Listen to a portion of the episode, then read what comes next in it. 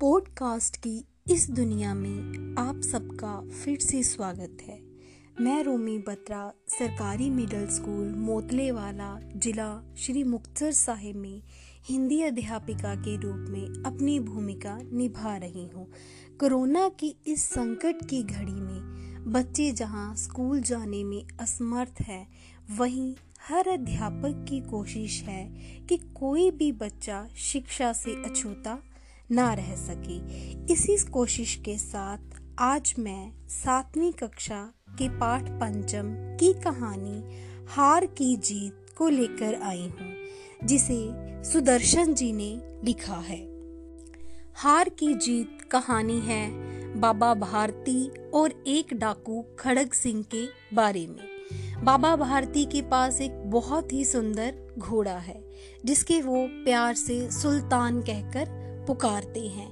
वो अपने घोड़े से बहुत ही प्यार करते हैं। डाकू घड़क सिंह ने जब वह घोड़ा देखा तो उसका मन अधीर हो उठा। एक दिन दोपहर को वह बाबा भारती के पास पहुँचा। बाबा भारती और खड़क सिंह दोनों अस्तबल में पहुँचे। खड़क सिंह ने जब घोड़े की चाल देखी तो वह उस पर मोहित हो गया। जाते जाते उसने बाबा भारती से कहा, बाबा जी अब यह मैं घोड़ा आपके पास नहीं रहने दूँगा। बाबा जी की रातें अब अस्तबल में कटने लगी। महीनों बीत गए, मगर खड़क सिंह वापिस नहीं आया। अब बाबा भारती का डर धीरे धीरे खत्म होने लगा। पर एक दिन बाबा भारती जी घोड़े पर सवार होकर कहीं जा रहे थे। उन्हें एक आवाज़ आई, ओ बाबा ओ बाबा, मैं अपाहिज हूँ। राम वाला गाँव तक जाना चाहता हूँ। दया करके मुझे घोड़े पर चढ़ा लो। बाबा भारती ने घोड़े से उतरकर उस अपाहिज को घोड़े पर सवार किया और स्वयं उसकी लगाम पकड़कर धीरे धीरे चलने लगे।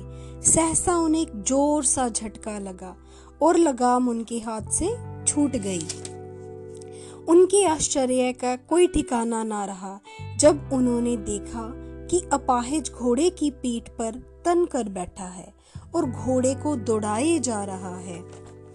वह कोई और नहीं, डाकू खड़क सिंह था। बाबा भारती ने खड़क सिंह से कहा, एक बात सुनते जाओ। उसने घोड़ा रोक लिया। बाबा भारती ने पास जाकर कहा कि यह घोड़ा अब तुम्हारा हो चुका है। मैं इसे वापस करने के लिए कभी नहीं कहूँगा।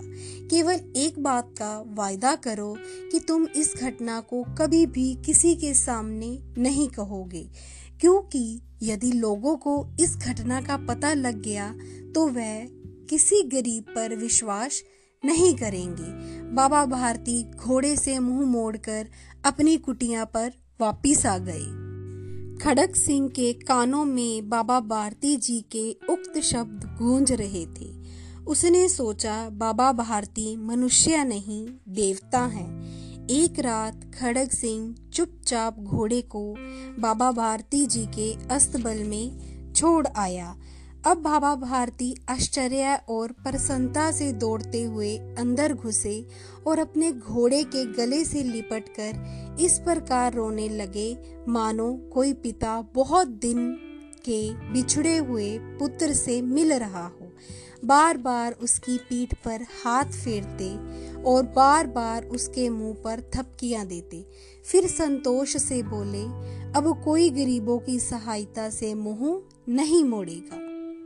इसी के साथ ही यह कहानी समाप्त होती है। धन्यवाद।